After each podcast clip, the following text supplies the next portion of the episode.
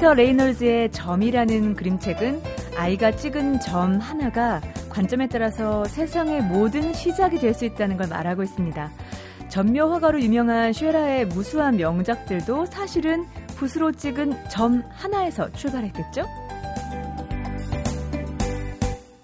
아무리 거대한 그림이라고 해도 그 시작은 언제나 선으로 그어지기 직전의 점 하나에서 시작됩니다.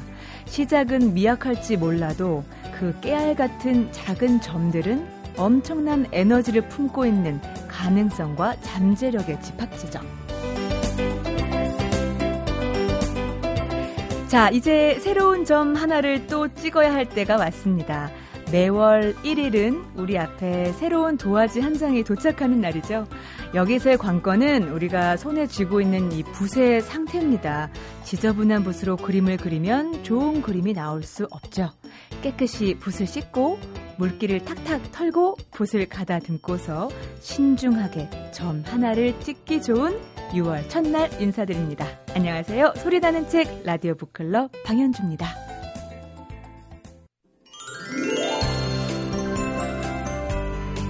요즘의 대세는 공주라고 합니다. 여기서 공주라는 뜻은요, 왕자와 공주할 때 공주가 아니라요, 공부하는 주부의 줄임말인데요. 요즘 각종 인문학 강좌에 이 주부들이 문정성시를 이루고 있다고 합니다. 아, 인문학에 눈을 돌린 대한민국의 모든 공주들을 위한 시간입니다. 책마을 소식 오늘도 출판평론가 권태현 씨 나오셨습니다. 안녕하세요. 예, 안녕하세요. 네. 그러면 오늘은 어떤 책을 소개해 주실 건가요? 그 양분을 함께 좀 나눠 주시죠. 오늘 예. 소개해 드릴 책은 평전인데요. 네. 우장춘 박사 잘 아시죠? 뭐 우리한테는 흔히 예. 시 없는 수박이라고 하는데 사실 그 일면에 너무나 많은 스토리가 있더라고요. 그렇죠. 예. 이 우장 우장춘 박사의 평전인데 네. 아, 잡지사 기자로도 일했고 또 한인 신문사 기자로도 일했던 작가 이영래 씨가 쓴 책입니다. 네. 책 제목이 우장춘의 마코토. 마코토? 네. 근데 이제 이 마코토는 네. 선악이나 옳고 그름 음.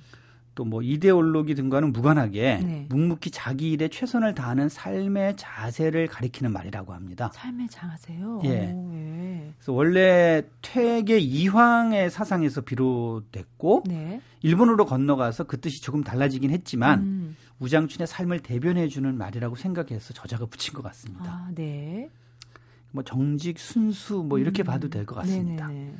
그래서 우장춘에 대해서는 교과서에도 많이 나와 있기 때문에 많은 사람들이 알고 있을 겁니다. 네. 그런데 새로운 평전이 그렇듯이 네. 이책 역시 우장춘에 대해서 모르고 있었던 부분을 음. 새로 알려주고 네. 또 잘못 알고 있었던 부분을 바로 알려주고 있습니다. 아, 어떤 부분인가요? 그러니까 먼저 우장춘의 아버지 우범선에 대한 이야기부터 시작을 하는데요. 네. 우범선이 명성황후를 시해한 음. 주범 중에 한 명이고 그렇게 알고 있죠. 예. 그 시신을 태우기까지 했다. 음. 이렇게 이제 알고들 있는데 네. 저자는 네. 그 많은 그 자료들과 서적들을 뒤져서 네. 이것은 누명을 쓴 것일 수도 있다. 음, 수도 있다. 네. 음, 예. 그리고 그럴 가능성이 상당히 많다. 네. 이렇게 이제 주장을 하고 있습니다. 어, 네. 그러니까 물론 이제 우범선이 개화파와 어울리면서 그들의 생각이나 가치관을 따랐고 또 개화를 막는 명성황후와 민씨 일가에 대해서 안 좋은 인식을 갖고는 있었지만 네. 국모시에 가담할 정도의 인물은 못했다는 겁니다. 음. 그러니까 이제 을미사변에 가담했던 대강 내신들이 우범선에게 모든 죄를 뒤집어 씌웠을 가능성이 많다고 하면서 네. 요때 이제 윤효정이라는 사람이 이 우범선한테서 직접 들었다는 말. 네. 자기가 뭐 어떤 것을 할 거야라는 식의 말을 들은 게 가장 큰 증거로 이제 음. 그 내세워지고 있는데 네. 그것은 그냥 우범선이 뭐 술김에나 아니면 사석에서 원래 좀 나서기 좋아하는 성격이기 때문에 그렇게 이야기한 부분이 받아들여졌을 가능성이 많다는 거고요. 음. 그리고 이제 이 고영근이라는 사람한테서 네. 암살을 당하는데 네. 어, 일본의 망명에 있을 때 이 우범선이 자기 자신을 적극적으로 해명할 수 없었던 이유 중에 하나를 아, 일본에 망명을 하게 되면 일본 정부에서 돈을 줬습니다. 네. 그걸로 이제 생계를 유지하는 게 더 급했을 가능성이 있다. 음음. 그리고 고영근이라는 사람은 우범선하고 친하게 지냈는데 네. 윤효정이라는 사람한테서 이야기를 듣고 네. 고영근이라는 사람이 그 현상금 때문에 그때 생활이 굉장히 어려웠던 걸로 나오거든요. 네. 현상금 때문에 절친했던 그 우범선을 술 먹이고 이제 음. 그렇게 했을 가능성이 많다는 그 부분을 네.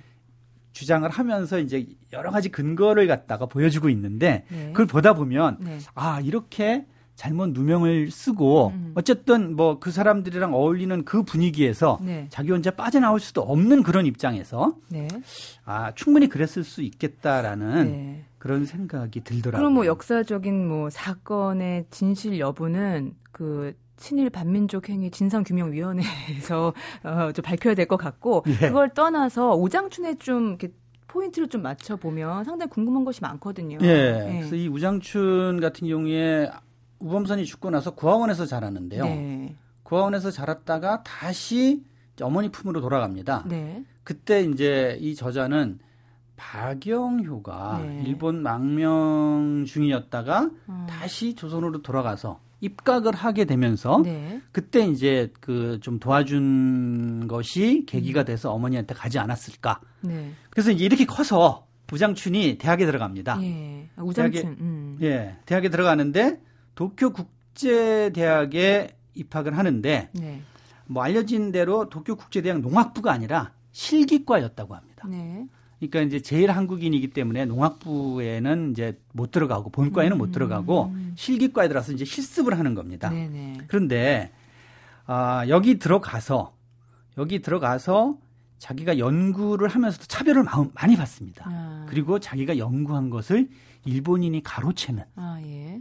그리고 자기가 연구한 것 때문에 음. 해외로 수출이 됐는데 거기서 네. 많은 돈을 벌어 들였지만 우장춘에게는 전혀 그 혜택이 돌아오지 않는 네. 뭐 이런 그 서름을 겪으면서 이제 성장을 했는데 네. 우장춘이 박사 학위를 받으면서 이제 운명이 달라집니다. 네. 우장춘이 박사 학위를 받게 되니까 일본의 견제는 더 심해지는 겁니다. 음. 그러니까 당시 제국주의였던 일본은 자기네들이 우생학적으로 뛰어나고 우매한 주변국을 다스려야 한다는 주장을 펴고 있었는데 네. 뛰어난 조선인이 나타난 음. 것을 반길, 반길 리가 없죠. 네네. 근데 이제 조선에서는 이제 우장춘이 이제 영웅으로 취급이 되면서 음. 난리가 납니다. 음. 그리고 그 후에 조, 조선이 독립이 되면서 네. 우장춘이 아, 조선에 들어오게 되는데 네. 들어올 때 우장춘이 그런 얘기를 합니다. 네. 아, 아버지의 나라로 와서 기쁘다. 음. 그러니까 조국으로 왔다고 얘기하지 않고 아버지의 나라로 왔다고 얘기를 하거든요. 네. 그래서 이 점에 대해서도 말들이 많았는데 네. 이 책의 저자는 아, 우장춘이 잠시나마 그쪽 일본에서의 어떤 관리직에 조금 머물렀던 어떤 그런 부분이 있었기 때문에 네. 이것을 자칫 잘못하면은 친일파로 자신이 몰릴 수 있는 음. 그러니까 아버지와 똑같은 어떤 운명을 걸을 수 있는 네. 어떤 그런 것을 염려해서 조선에 들어와서 음. 한국말도 쓰지 않고 아버지의 나라라고 하면서 일정한 거리를 계속 유지한 아, 게 아니냐. 선을 그었던. 예. 음, 네. 그래서 이제 우장춘 박사에 대해서 이야기할 때 보통 씨 없는 수박을 얘기를 네. 합니다. 네. 어, 근데 이제 우장춘 박사는 이게 씨 없는 수박이 자기가 만든 게 아니고 네. 일본 학자가 만들었다는 것을 계속 이제 아, 밝혔는데도 네. 밝혔는데도 이 씨 없는 수박이 너무 신기하니까 음, 음. 우장춘 박사와 연결 시켜서 사람들이 믿어버린 거거든요. 네네. 근데 우장춘 박사가 씨 없는 수박을 만들어 보인 건 사실입니다. 네. 근데 왜 그랬냐면은 이 육종학을 알리기 위해서 네. 사람들이 그걸 만들어 보라고 하니까 만들어서 보여주니까 너무 신기하면서 관심을 갖기 때문에 음. 이씨 없는 수박을 만들어 보이면서 자기가 이 한국에서 하게 될그 네. 연구라든지 사업이라든지 이 부분에 대해서 알릴 수 있었다는 거죠. 네네. 근데 실제로 씨 없는 수박에 가려져서 그렇지 음. 이 우장춘 박사는 그 업적이 참 많은데요. 네. 에, 대표적인 게 이제 배와 무의 품종을 개량해서 음. 지금의 김치가 있게 했고요. 아 그래요? 네. 음. 그리고 제주에서 밀감이 제대로 자라도록 했고요. 네. 그리고 한국 최초로 수경 재배를 시작을 했습니다. 아. 그리고 강원도 무병 감자를 개발하다가 눈을 감았는데 네. 이 제자 최정일이 그 후에 이제 성공을 했죠. 아. 그래서 이 파란만장한 삶을 살다간 우장춘 이야기를 하면서 저자는 우생학을 통해서 적자 생존을 주장하는 학자들에게 맞서서 네. 다른 유전자들을 결합한 종의 합성으로 상생을 꿈꿨다는 겁니다. 네, 어렵네요. 그러니까 이게 이제 말하자면은 어, 배추와 양배추를 결합을 해서 새로운 품종을 만들어내고 네. 그런 식이죠. 음. 근데 이제 그건 이제 우장춘의 어떤 삶과도 이제 관련이 있는데 네. 일본인 어머니와 한국인 아버지 사이에서 태어난 아. 이제 그런 것처럼 네. 그런 것처럼 다른 유전자들이 결합을 해서 음. 함께 잘 살고 그 특성에 맞는 것들이 합쳐져서 함께 어우러지는 네. 그런 세상이 돼야 된다는 생각을 했던 거죠. 아, 맞습니다. 이 책을 통해서 우장춘의 어떤 삶의 과정뿐만 아니라 그를 통해서 한국과 일본 사이의 어떤 현대사를 읽는 그런 코드도 우리가 한번 찾아볼 수 있을 것 같습니다. 권태현 씨였습니다. 고맙습니다. 예, 감사합니다. MBC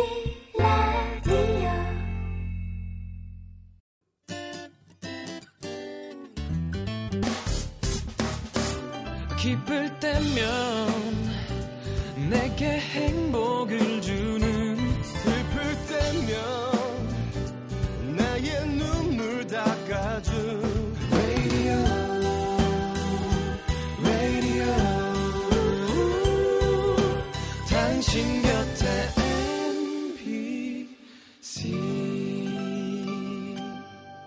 MBC 라디오는 미니와 푹 TuneIn 어플리케이션을 통해 모든 스마트 기기와 PC에서 청취가 가능하며 팟캐스트로 다시 들으실 수도 있습니다. 95.9 MBC 라디오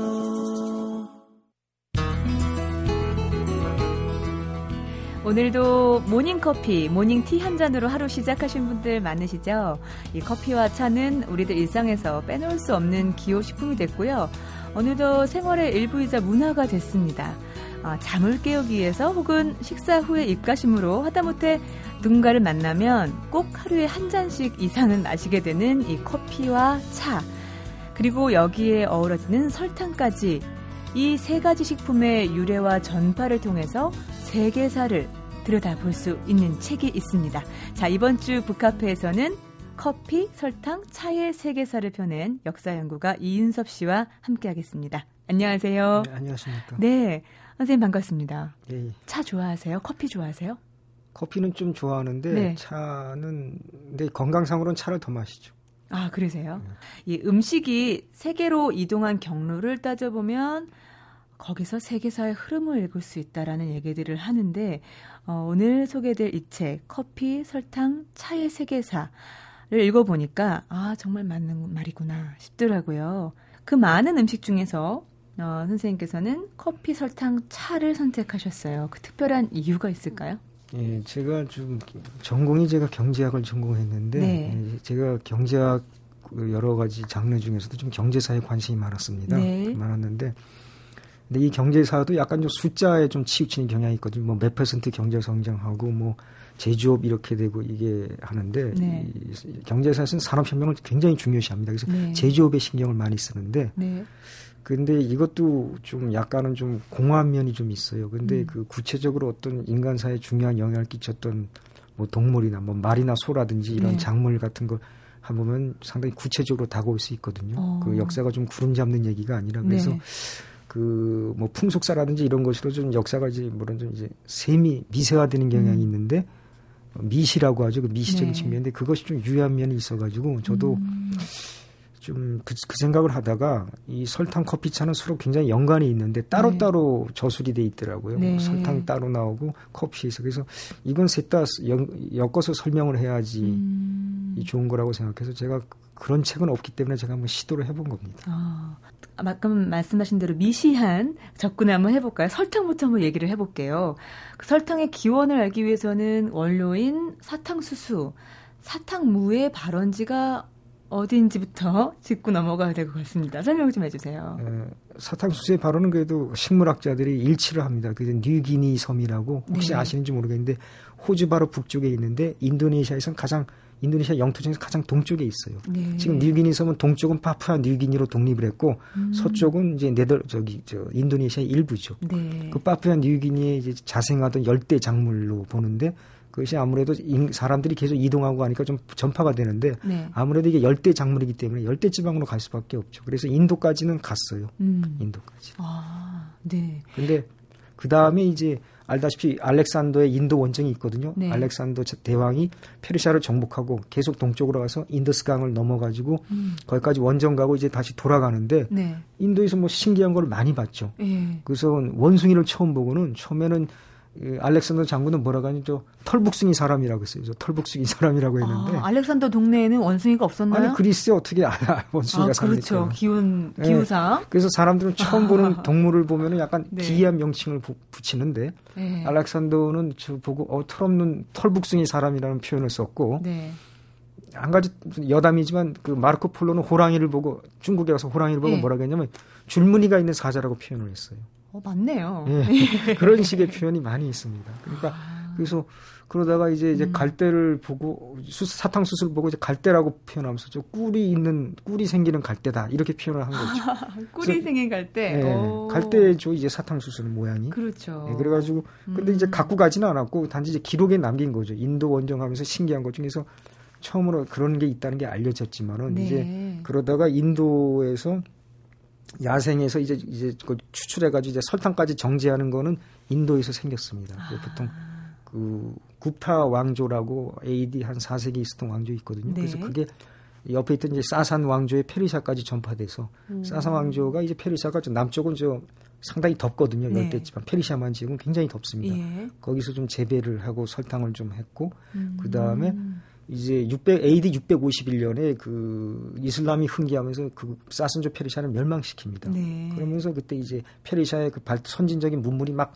아랍 세계로 많이 전파되는데 네. 그 설탕 제조법도 이제 전파가 되는 거죠. 근데 그 설탕이 어, 유럽으로 전파된 거는 그러면 또 어떻게 된 건가요? 십자군 전쟁. 십자군 원정이죠. 아, 그래요? 십자군 원정 때 음. 십자군이 갖고 간 건 아니고 네. 십자군이 네. 그 보고 아 이런 게 있구나 했는데 네. 그때 1차 십자군 원정은 성공을 했거든요. 네. 그래서 지금 팔레스타인 그 지역에다가 레바논 그 지역에다가 예, Kingdom of Jerusalem이라고 해서 예루살렘 왕국을 세웁니다. 네. 세우는데 그러니까 이제 고기 해안가를 차지하니까 그 이태리의 이탈리아의 그 여러 가지 베니스, 베니스가 바로 베네치아거든요. 네. 베네치아라든지 피렌체 이런 도시 국가가 있는데 그 상공업자들이 거의 이제 와가지고 음. 직접 이제 설탕을 재배하고 네. 하고 정제하고 다시 그거를 갖고 가서 유럽에 수출하고 이렇게 된 어, 거죠. 당시에는 그 설탕이 부의 상징이었다고 하더라고요. 뭐 요새 흔한 것도 옛날엔 대부분 귀한 거 투성 아니었습니까? 네, 부의 상징까지요? 그렇죠. 어. 그 이슬람 국가 말씀을 하셨는데 그 이슬람 국가와 유럽이 그렇게 해서 이제 설탕이 많이 많은 사람들이 즐기게 되는 그런 어떤 식품이 됐고 그 다음에 세계 각국으로 전파된 거는 그럼 어떻게 된 건가요? 그러니까 이게 굉장히 그 고가품이고 이제 값 나가니까 황금 네. 작물이니까 이제 재배하는 사람이 많이 지지 않겠습니까? 예. 그래서 그 포르투갈하고 이제 스페인이 이제 그 이슬람 거기가 이제 이베리아 반도는 전부 이슬람의 지배를 받았었는데 네. 거의 한 600년 이상 지배를 받습니다. 어. 그 지브롤터 해협을 넘어가지고 이슬람 쪽에 온 게그 그 711년 경에 오거든요. 네. 그래가지고 그 이슬람 세력이 얼마나 놀라웠냐면 그 피레네 산맥을 넘어가지고 네. 프랑스 중부까지 올라갔었어요. 그래요? 중부에 뚜르하고 뿌아티에라는 도시가 있는데 거기서 칼 막댕이 이끄는 이제 기사단한테 패해가지고 거기서 음. 북진이 멈추고 다시 피레네를 넘어서 그냥 이베리아 반도만 계속 1492년까지 지배를 합니다. 네. 근데 포르투갈은 이제 이베리아 반도에서 서쪽에 있는데 거기는 좀 일찌감치 이슬람 세력 주체로 독립을 해서 네. 이 영토가 자꾸 그러니까 그쪽 국왕들은 아무래도 그 국제 무역에 신경 쓰니까 아. 그래서 이제 아프리카 일부를 장악하고 또 계속 그 무인도도 계속 대상의 무인도 마데이라 이런 섬들을 발견을 하면 찾아내면 음. 거기다가 기후가 아이 사탕수수 재배가 가능하구나 하니까 이제 심은 거죠. 아, 이해가 자연스럽게 되는데요. 음. 그런데 이 설탕이 그렇게 어떤 유럽이 어떤 설탕을 설탕 시장을 주도하기까지 이렇게 되는데 아, 사실 폐해도 있었습니다. 노예 무역도 낳게 되는 것이 설탕 아닙니까? 음, 그러니까 예. 이 설탕이 옛날 굉장히 그 많은 노동력이 필요하고 또 음. 굉장히 그냥 집중적으로 노동을 해야 돼요. 쉴 아, 틈도 없습니다. 왜냐하면 예. 그게 그 사탕수술을 해가지고 그거를 네. 정제하는 걸 빨리 하지 않으면 이게 못 쓰게 되거든요. 아. 그러니까 그러니까 노동 강도가 엄청나게 쓸 수밖에 없는데 음. 이거를 당연히 포르투갈이나 백인들은 좀 싫어하고 네. 그래서 그 원주민을 시켰던 이 사람들도 그 노동 강도를 당해내지를 못하는 거예요. 아. 그러니까 이들이 알아보니까 이제 흑인들이 굉장히 체력적으로 뛰어나니까 네. 그 사람들을 잡아가지고 이제 흑인을 노동력으로 한 거죠. 그 음. 노예제도가 됐는데 그러니까 말하자면 고대 로마의 노예제도가 부분적으로나마 부활을 한 거죠. 그렇죠. 아, 그랬군요. 거기에도 설탕이 개입이 됐었군요. 음. 나중에 훗날 지나서 미국이 하와이 왕국, 당시에 하와이 왕국을 정복한 배경에도 또 설탕이 있었다는 얘기가 있어요. 예. 설명을 좀 그, 해주세요. 하와이는 그냥 원주민들이 이렇게 자기 나름대로 살다가 인구도 네. 늙어가면서 결국은 왕국으로까지 이제 발전하거든요. 네. 근데 그 그게 19세기 초에 이제 하와이 왕국이 성립을 하는데 네. 그 하와이 왕국 이제 국왕이 그 미국 선교사들의 도움을 많이 받았어요. 네네. 네. 다른 추장들을 제압하고 왕이 되는 과정에서. 아. 그러니까 그 미국 카투 저기 저 개신교를 받아들이고 포교를 인정을 하고 음. 하와이 왕도 좀 믿습니다. 믿는데. 네. 그러니까 미국 선교사들이 하와이에 와 보니까 여기가 사탕수수를 키울 수 있다는 걸 알게 됐거든요. 네. 그러니까 아 우리가 그래서 어, 하와이의 섬이 이제 많지 않습니까? 네. 섬 일부를 임대해가지고 음. 사탕수수 재배에 성공을 했어요. 네네. 그래가지고 이제 그 소식 듣고 더 많은 사람들이 와가지고 더 많은 자본을 투입하고 사회 간접점 좀 만들고 하면서 그 미국인들이 그 하와이에서 설탕을 많이 생산해서 이제 미국으로 다시 수출하고 이러죠. 네. 그러니까 미국 하와이의 그 왕은 어 이거 미국의 영향력이 특히 설탕업 재배업자들의 영향이 너무 세니까 아. 약간 좀 영국하고도 좀 손잡고 이러려고 하는데 네. 근데 하와이가 참 태평양의 요지거든요. 그러니까 음.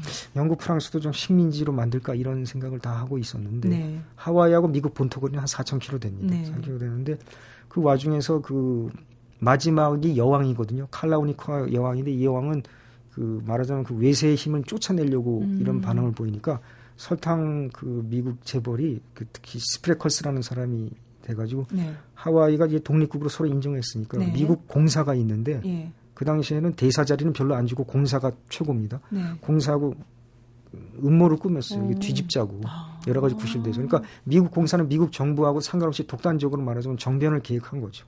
아 그래요. 예, 그래가지고 일단은 그 왕정을 폐위시키고 공화국 선언을 하고 말았는데 그 폐위된 여왕은 이제 미국 정부에 호소하는 거죠. 음. 그러니까 미국 하원 상원에서 막 조사위원회가 나오고 막 이렇게 되는데 네. 그 와중에 또 미국이 또 스페인하고도 전쟁을 하게 됩니다. 네네. 왜 그러냐면 스페인의 그 식민지가 카리브해 쿠바를 피르페르 트리코 여러 개 가지가 있는데 쿠바는 완전히 이제 설탕 그걸로 됐거든요. 네.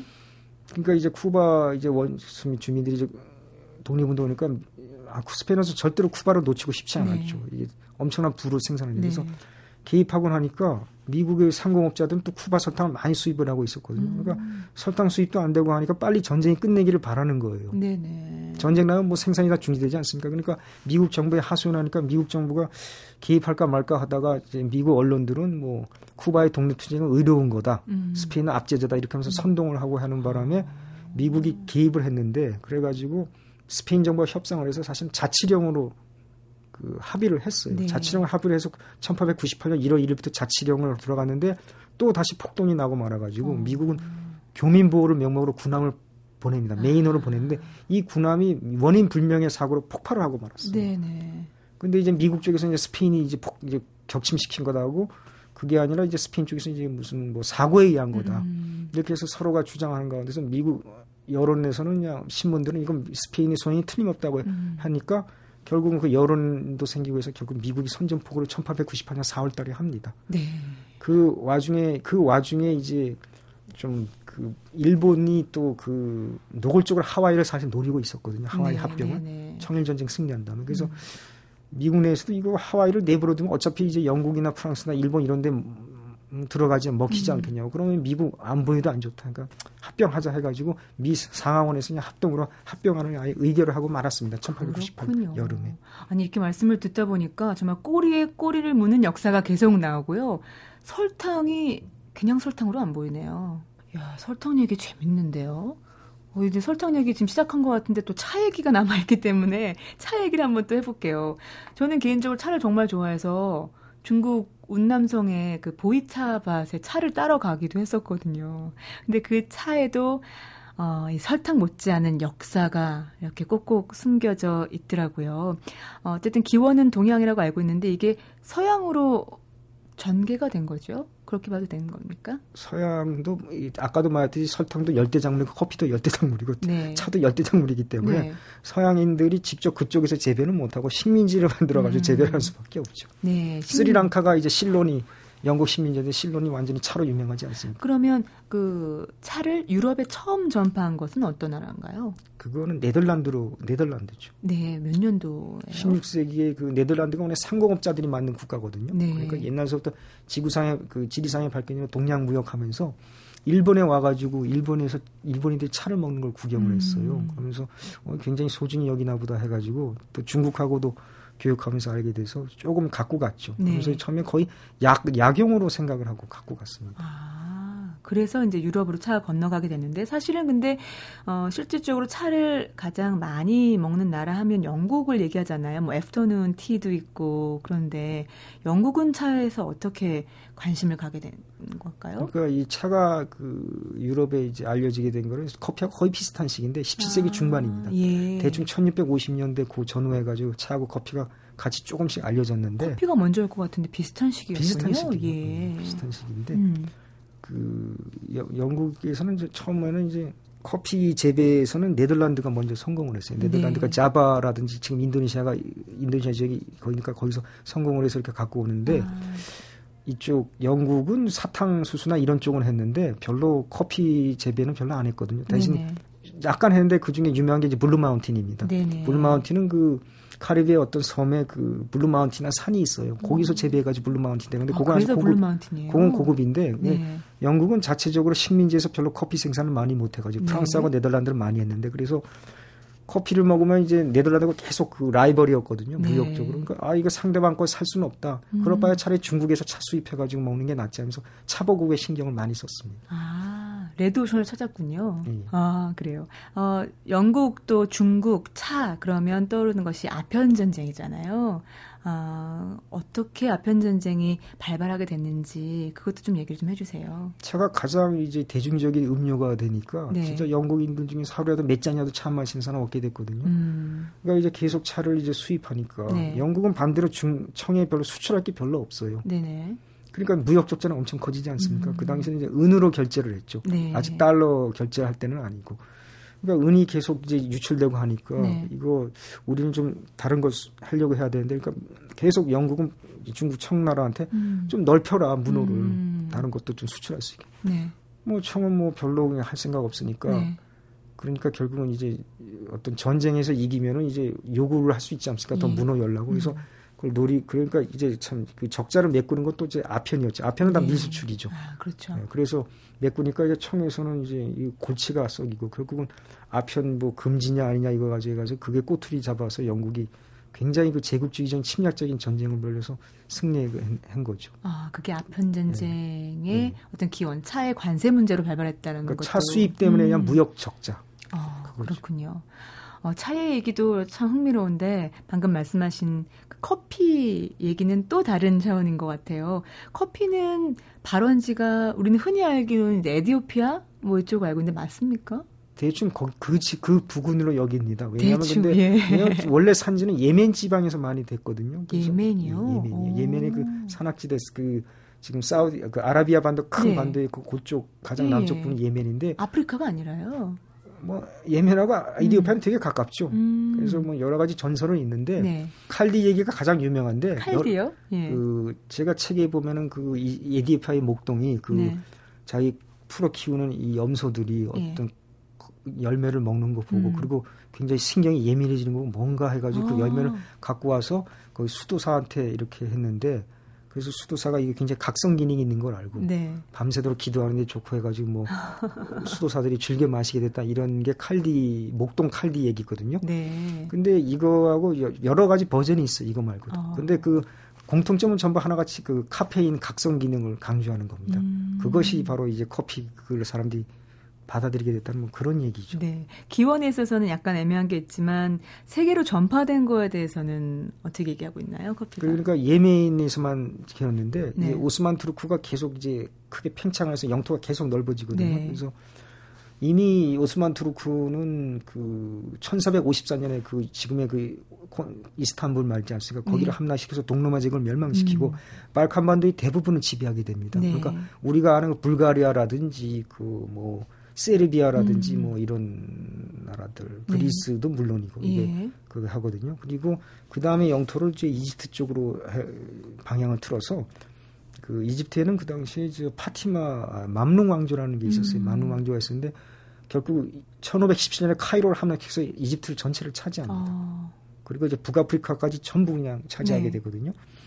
그러면서 예멘, 사우디아라비아, 사우, 아라비아 반도 다 차지하니까 예멘의 음. 그 커피도 이제 당연히 아. 오스만 투르크 제국 전체로 퍼지게 되는 거죠. 네. 그러니까 대, 뭐 네. 대제국을 이루면서 커피도 네. 같이 갔다는 얘기인데, 네. 근데 유럽으로 커피가 전파되는 그 과정이 재밌더라고요. 어, 커피가 유럽에서 그 거둔 가장 큰 의미는 유럽을 술독에서 구했다라는 얘기가 있던데요.